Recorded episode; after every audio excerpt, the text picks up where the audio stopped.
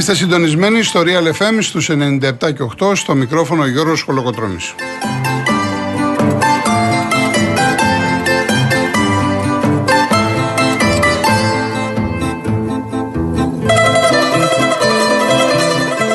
Τηλέφωνο επικοινωνίας 211-200-8200 και επαναλαμβάνω 211-200-8200. Ο Στέλιος ο Κουρδούτης είναι σήμερα στο τηλεφωνικό κέντρο. Ο Αντώνης ο Μουρτάκης στη ρύθμιση του ήχου.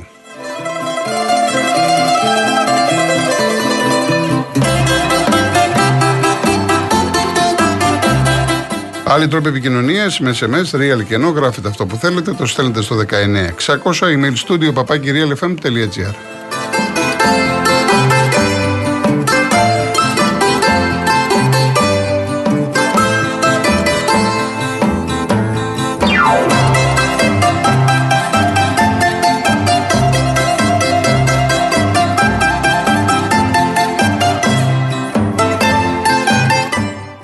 Κυρίες Δεσποινίδες και κύριοι, καλό σας μεσημέρι. Είναι πάρα πολύ ευχάριστα τα νέα στο αθλητικό κομμάτι και αναφέρομαι βέβαια στην επιτυχία του Παναθηναϊκού που ουσιαστικά είναι με το 1,5 πόδι σε ομίλους του Europa League. Θα τα πούμε βέβαια αργότερα. Αλλά θα μου επιτρέψετε να ξεκινήσω από εκεί που τελειώσαμε χθες, διότι το σύνολο της εκπομπής θες ήταν αφιερωμένο σε δύο ακόμα παιδιά, τα οποία χάσαμε, δύο πιλότους μας. Αναφέρομαι βέβαια στον Σιμιναγό τον Χρήστο Μουλά στα 34 του και με τη γυναίκα του να είναι τριών μήνων έγκυους και τον Ανθίπος Μιναγό, τον Περικλή Στεφανίδη, 27 ετών, κυβερνήτης και ο συγκυβερνήτης του Καναντέρ του SL 215. 11 πιλότους θρυνούμε με πτώσεις με αεροσκαφών Καναντέρ.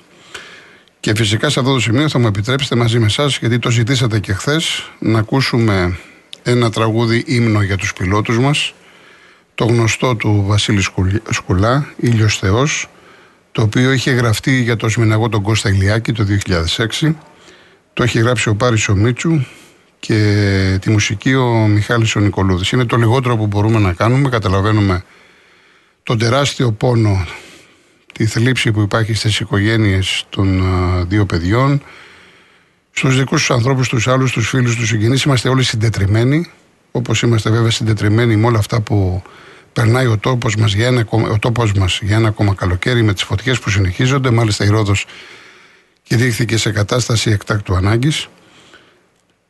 Ελπίζω να βγούμε πιο δυνατοί. Αυτό. Λοιπόν, ήλιος Θεός, Βασίλης Κουλάς.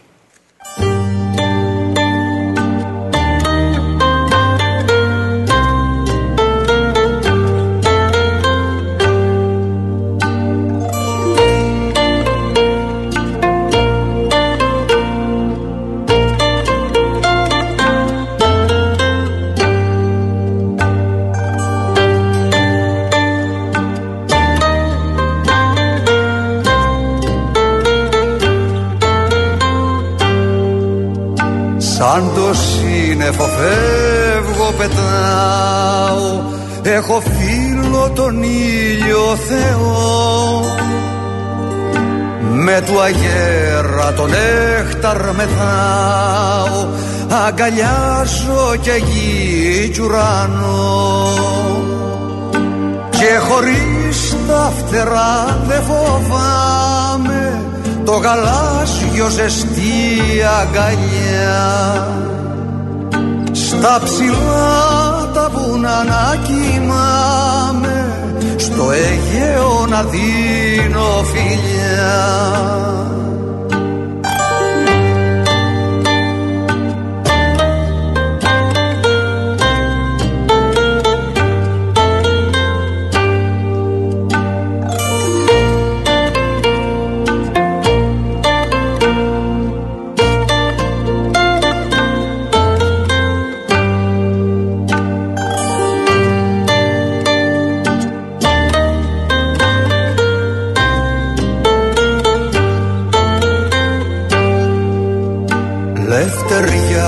στους ανέμους ζητάω.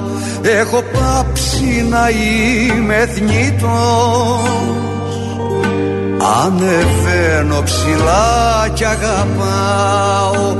Δίχως σώμα χρυσός αετός και χωρίς τα φτερά δεν φοβάμαι. Το γαλάζιο ζεστή αγκαλιά στα ψηλά τα βουνά να κοιμάμαι στο Αιγαίο να δίνω φιλιά. Σαν το σύννεφο φεύγω πετάω έχω φίλο τον ήλιο Θεό. Με του αγέρα τον έχταρ μεθάω αγκαλιάζω και γη κι ουρανό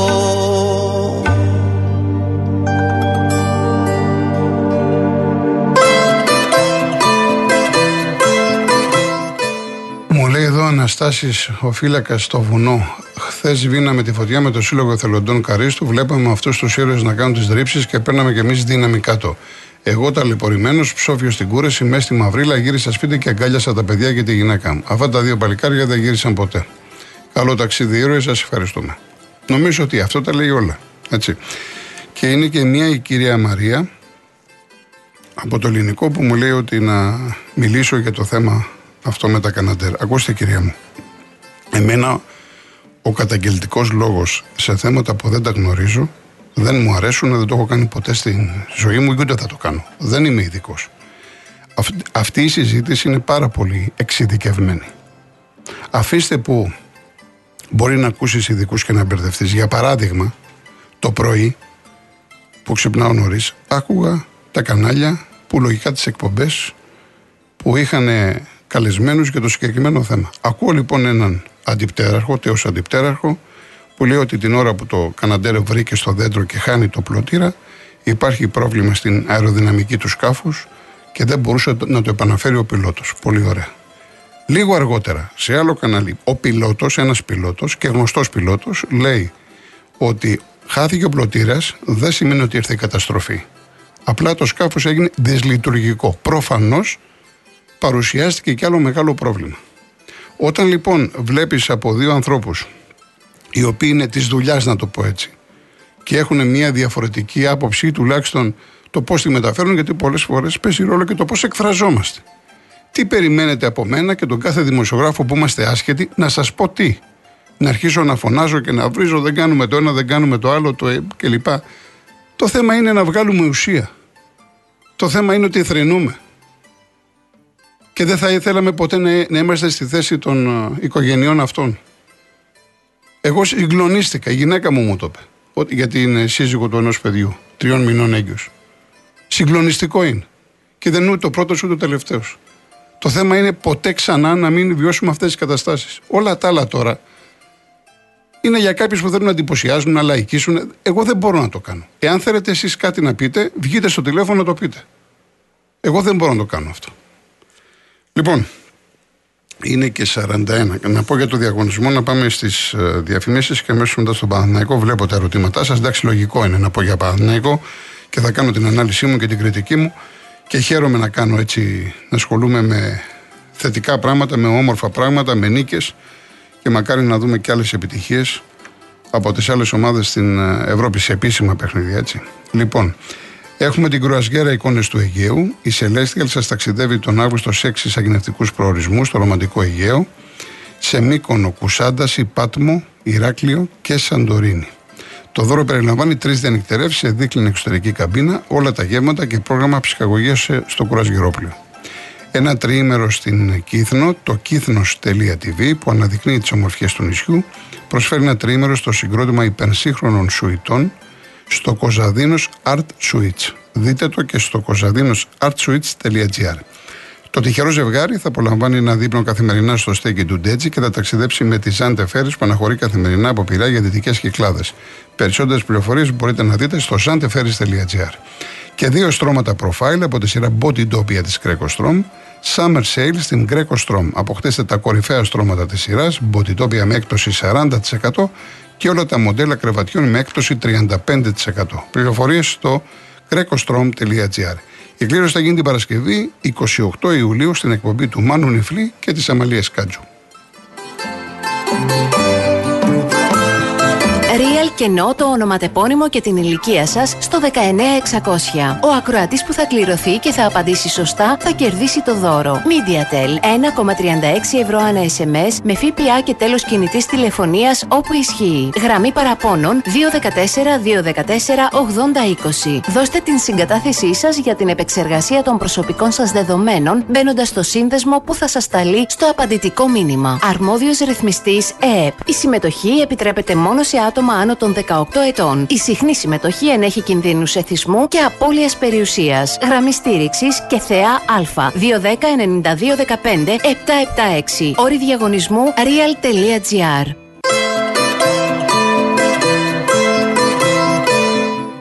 Λοιπόν, για τον Παναθηναϊκό, να πούμε καταρχάς όσοι δεν ε, το έχουν καταλάβει, δεν το έχουν πιάσει, ε, βλέπω και κάποια μηνύματα. Ο Παναθηναϊκός λοιπόν έχει και τον αγώνα ρεβάνς, ε, όχι μόνο είναι να περάσει και με νίκη, η νίκη είναι για τους βαθμούς της χώρας που τους έχουμε ανάγκη. Ε, με αυτή λοιπόν την πρόκριση σε βάρος της Ντνίπρο έχει εξασφαλίσει την συμμετοχή του σε όμιλο του Europa League. Ο αγώνας με τη Μαρσέγ, με τα μπερδεύουμε, είναι η επόμενη φάση του Champions League. Εάν δηλαδή από τη Μαρσέγο ο Παναθηναϊκός αποκλειστεί, που αν θέλετε είναι το πιο φυσιολογικό, όταν έρθει εκείνη η ώρα θα τα πούμε, θα παίξει σε όμιλο του Europa League. Αν φυσικά προχωρήσει με τη Μαρσέγ, πάει στα play-off του Champions League και θα έχει την δυνατότητα να διεκδικήσει την είσοδό του στους χρυσοφόρους ομίλους του Champions League. Για να μην τα μπερδεύουμε, τα πράγματα είναι απλά.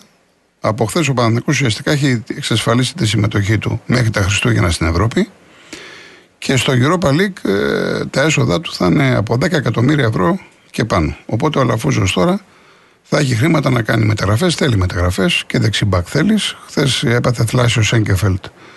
Πέρασε ο Γκετβάη ο Κροάτης, δεν φάνηκε η, το κενό του Σέγκεφελτ. Εξάλλου είναι καλός ο Κροάτης. Ε, πρέπει να πάρεις όχι ένα, πλέον δύο στόπερ. Και επιμένω, εγώ και για το εξάρι επιμένω, γιατί μην κοιτάτε τώρα τον Μπέρεθ και τον Βιλένα ε, στα μάτς με υψηλής δυσκολίας και σε ντέρμπι και εκτός έδρας. Δεν μπορείς να πας με εξάρι τον Μπέρεθ. Αποκλείεται. Και ο Σπόρα έβαλε τον κολάκι του, εντάξει, αλλά εγώ αυτό που έχω πει ε, δεν το αλλάζω, δεν μου λέει τίποτα το να βάλεις ένα γκολ, δύο γκολ. Για μένα ο Παναθυνακό ήθελε, ήθελε άλλου είδους ε, striker. Σε κάθε περίπτωση όμως, να πούμε και το Σπόραρ ότι έβαλε ένα σεντερφορίσιο γκολ, ναι, μεν εύκολο, αλλά διάβασε τη φάση μετά από την εκπληκτική προσπάθεια του Χουάνκαρ. Ε, πήρε καλή, ε, σε, έβαλε σε καλή θέση το κορμί του, πέτυχε τον γκολ και μετά από αυτό το γκολ στο 10ο λεπτό ανέβηκε όλη η ψυχολογία του Παναθηναϊκού και φάνηκε η διαφορά με την Τνίπρο. Καταρχάς, μιλάμε για μια πολύ μικρή ομάδα, αυτή της Ουκρανίας. Ε, πρέπει να είμαστε πολύ συγκρατημένοι γιατί από χθες έχω δει, μου, μου στείλατε και στο Instagram και βλέπω και στα social media ομαδάρα το ένα το άλλο. Α κρατάμε μικρό καλάθι, όλοι χαρήκαμε και για την νίκη του Παναθηναϊκού και για το γεγονός ότι συνεχίζει στην Ευρώπη, αλλά θα πρέπει να δούμε τον Παναθηναϊκό και σε άλλα παιχνίδια. Έτσι. Ε, σημασία έχει ότι ξεκινάει ιδανικά, διότι αρχίζει πολύ ήρεμα η χρονιά και εγώ αυτό που έχω να πω για τον Παναθηναϊκό του πρώτου επίσημου αγώνα είναι δύο πράγματα τα οποία θα αναλύσω. Το πρώτο είναι ότι αποκτά ποιότητα με τον Τζούρισιτς και τον Βιλένα και το δεύτερο που ίσως είναι πιο σημαντικό ακόμα αποκτά βάθος στο ρόστερ. Ο Παναθηναϊκός πέρυσι κυρίες και κύριοι έχασε το ποτάθημα διότι του έλειπαν αυτά τα δύο. Γι' αυτό το έχασε. Τώρα βλέπετε ότι είναι ο Σέγκεφελτ και μπήκε ο Γετβάη και θα πάρει είπαμε στόπερ βλέπετε ότι έχει το Βιλένα, έχει το Τζούρισιτς. Έξω έχει τον Αϊτόρ, έξω έχει το Μαντσίνη. Έχει τον uh, Σπόραρ, μπήκε ο Ιωαννίδης, έβαλε γκολ με το πέναλτι. Έχεις δηλαδή πλέον επιλογές. Ο Παναδημαϊκός, ειδικά μεσοπιθετικά, έχει επιλογές. Είναι πάρα πολύ σημαντικό. Να έχεις επιλογές και να είσαι προπονητή σαν τον Γιωβάνοβιτς και να βλέπεις τον πάγκο σου και να λες: Έχω λύσεις. Γιατί πέρυσι κοιτάει και τον πάγκο και δεν είχε λύσεις. Άρα λοιπόν, όσον αφορά το παιχνίδι, αν εξαιρέσουμε ένα τέταρτο θα έλεγα περίπου, στο δεύτερο μήχρονο που μπήκε νευρικός, είχε, είχαν αποστάσεις οι γραμμές, υπήρχε μια συνεννοησία, είδαμε έναν εκνευρισμένο Γιωβάνοβιτς, ε, με εξαίρεση αυτό το τέταρτο, στο υπόλοιπο κομμάτι του αγώνα ο Παναθηναϊκός ήταν ανώτερος στα πάντα. Σε ποιότητα, σε τακτική, σε οργάνωση, σε σοβαρότητα, σε, σε, σε, στα πάντα ήταν ανώτερος. Και το σκορ τα λέει όλα. Θα μπορούσε να έχει αποφύγει και αυτό το γκολ που έφαγε στο τέλος από την uh, Ουκρανική ομάδα. Ο Χουάνκαρ έκανε το παιχνίδι της ζωής του, τουλάχιστον στην Ευρώπη, καταπληκτικός και το έχει κάνει προφανώς και καλό η μεταγραφή του Μλαντένοβιτς γιατί έχει αποκτήσει ανταγωνισμό, πάρα πολύ ωραίος ο Χουάνκαρ.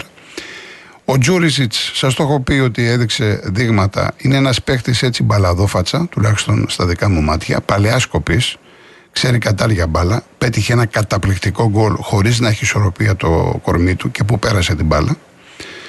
Και φυσικά θα δώσει πολλές λύσεις στο δημιουργικό κομμάτι του Παναθηναϊκού με το Τζούρισιτς και το Βιλένα. Ο Παναθηναϊκός θα γίνει πιο γρήγορος, πιο δημιουργικός και μένει να δούμε αν θα είναι και αποτελεσματικός. Το Βιλένα δεν τον περίμενα. Γιατί δεν είναι έτοιμος. Δηλαδή η εντεκάδα που είδαμε στο 6-8-10 είναι εντεκάδα πρωταθλήματος και εντεκάδα λεωφόρου, θα έλεγα. Πέρεθ, Βιλένα, Τζούρισιτς. Εγώ περίμενα είτε τον Γκλέν Χέσλερ είτε τον Τζοκάι. Εν πάση περιπτώσει, ο Γιωβάνοβιτς ξέρει καλύτερα από εμάς. Δικαιώθηκε γιατί ο Βιλένα είναι ένας παίκτης που δεν έχει βρει ακόμα ρυθμό. Όμως σε κομβικά σημεία του αγώνα διαχειρίστηκε τον εαυτό του Δηλαδή, όπου χρειαζόταν πίεσε, έκλεψε μπάλες. Μάλιστα, θα μπορούσε, είχε και μια μεγάλη ευκαιρία να πετύχει ένα γκολ. Δεν το πέτυχε. Είχε πολύ έξυπνες τοποθετήσεις στο χώρο της μεσαίας γραμμής και εξυπηρετούσε πάρα πολύ τον Πέρεθ, ο οποίος σε τρει-τέσσερι περιπτώσεις έβγαλε τον Παναθηναϊκό με τη μία. Στο δημιουργικό κομμάτι ο Πέρεθ είναι καλός. Εκεί που υστερεί είναι στο ανασταλτικό κομμάτι. Και γενικά είδαμε ένα Παναθηναϊκό να αλλάζουν οι παίκτες του θέση. Ο Μπερνάρ, ο οποίος θεωρητικά ξεκινάει ως αριστερός ε, ακραίος, μόνο ακραίος δεν είναι. Τι κάνει, το κόλπο του Γιωβάνοβιτς είναι ότι θα συγκλίνει προς τον άξονα και θα παίρνει όλη την, την πλευρά ο Χουάνκαρ. Μάλιστα, ε, είδατε που ήταν ο Μπερνάρ στο πρώτο γκολ, από δεξιά έκανε τη βαθιά παλιά, πήγε στο Χουάνκαρ κλπ. κλπ. Ο Μπερνάρ έχει πράγματα να δώσει. Το θέμα είναι να τα δούμε, να τα δώσει. Είναι σημείο αναφοράς για τον Παναθηναϊκό. Ακόμα, επαναλαμβάνω, ότι είναι πάρα πολύ νωρίς. Δεν μπορούμε με το πρώτο παιχνίδι να αναλύσουμε όλη τη σεζόν πώς θα είναι ο Παναθηναϊκός. Σημασία είχε να πάρει τον αγώνα, να πάρει την νίκη, να καθίσει στη θέση του οδηγού και να είναι με το 1,5 πόδι στην επόμενη φάση. Αυτό το καταφέρνει. Δεν θα έχει προβλήματα απέναντι στην Ουκρανική ομάδα την Τνίπρο. Από εκεί και πέρα, σαφώς υπάρχουν σημεία βελτίωσης. Η ομάδα πρέπει να αποκτήσει ρυθμό και ο ρυθμός θα έρθει μέσα από τα παιχνίδια. Η εντεκάδα που είδαμε είναι μια εντεκάδα που θα τη βλέπουμε βασικά στο πρωτάθλημα. Δεξιά θα πάνε για παίχτη. Αριστερά είναι Χουάνκαρ με τον Πλαντένοβιτς, ο Μπριγκόλη κάτω από τα δοκάρια. Έχεις τώρα την τριάδα Μάγκλουσον, Σέγκερφελ και Τβάη. Θα πάρει ένα ή δύο στόπερ, είπαμε ακόμα. Το εξάρι σου θα είναι ο Πέρεθ. Έχεις το Ζέκαλα, θέλεις και άλλο εξάρι. Στη θέση 8 έχεις Βιλένα, έχεις Τσέριν, έχεις Κλέιν Χέσλερ, έχεις και Τσοκάι. Έχεις Μπερνάρ, έχεις Αϊτόρ, έχεις Παλάσιος, έχεις Πόραρ, έχεις τον Γερεμέγεφ, έχεις τον Ιωαννίδη. Έχεις λύσεις. Ο Παναθηναϊκός πλέον μεσοπαιδευτικά έχει λύσεις. Το τονίζω διότι ήταν αυτό που λέγαμε όλη τη χρονιά. Άρα λοιπόν ε, μόνο θετικά είναι τα μηνύματα που βγαίνουν από τον πρώτο αγώνα και για το αγωνιστικό κομμάτι και επαναλαμβάνω το οικονομικό. Μην, τον, μην το ρίχνουμε πολύ σε δεύτερη μοίρα. Ο Παναθηναϊκός είχε έξι χρόνια να πετύχει έτσι. Καταρχάς να μπει σε όμιλο είχε επτά χρόνια. Μπαίνει σε ξανά σε όμιλο στην Ευρώπη. Η χθεσινή ομάδα, παρά το γεγονός ότι είχε απέναντί της ένα αντίπαλο με χτυπητές αδυναμίες, θύμισε κατά κάποιο τρόπο τον παλιό Παναθηναϊκό ότι πήγαινε στην Ευρώπη, δεν καταλάβαινε, έπαιρνε τα αποτελέσματά του και προχωρούσε. Αυτός λοιπόν είναι ο Παναθηναϊκός ο φετινός όσον αφορά το πρώτο μάτς. Πήρε αυτό που ήθελε, εξασφαλίζει ο όμιλο Europa, θα έχει αρκετά χρήματα, τα οποία δεν ξέρουμε, μπορεί να είναι 9, μπορεί να είναι και 11, μπορεί να είναι και 12. Αυτό δεν το γνωρίζουμε, γιατί παίζουν ρόλο τα αποτελέσματα. Το τι θα φέρνει, πληρώνεται και η ισοπαλία και η νίκη, είναι τα τηλεοπτικά δικαιώματα, είναι πολλά πράγματα. Είναι τα εισιτήρια, χορηγοί, αυτά όλα θα τα δούμε. Σημασία έχει ότι ο παδό του Παναναϊκού αν λάβω υπόψη μου και τα μηνύματα που είδα και βλέπω ακόμα και έρχονται, είναι πάρα πολύ ευχαριστημένος. Και είναι λογικό. Και ο Γιωβάνοβιτς διαχειρίστηκε σωστά το παιχνίδι. Και αυτός είχε άγχος. Ήταν πιεσμένος, λογικό είναι. Γενικά υπήρχε μία πίεση στον, στον Παναθηναϊκό.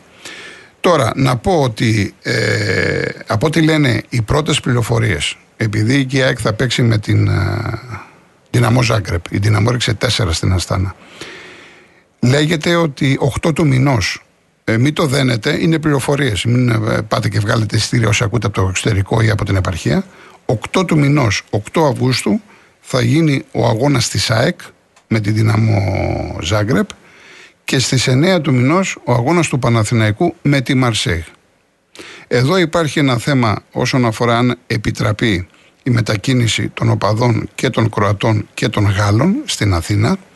Η άποψή μου είναι ότι θα πρέπει να απαγορευτεί η μετακίνηση από την UEFA, δηλαδή όπως δεν θα έρθουν Κροάτες και Γάλλοι, έτσι και εμείς δεν θα πάμε εκτός έδρας. Διότι όλοι τους, μα όλοι τους και οι τέσσερις, εξίδες, Παναθηναϊκοί, Κροάτες και της Μαρσέγ είναι καλά παιδιά. Και θα γίνει ο χαμός του χαμού.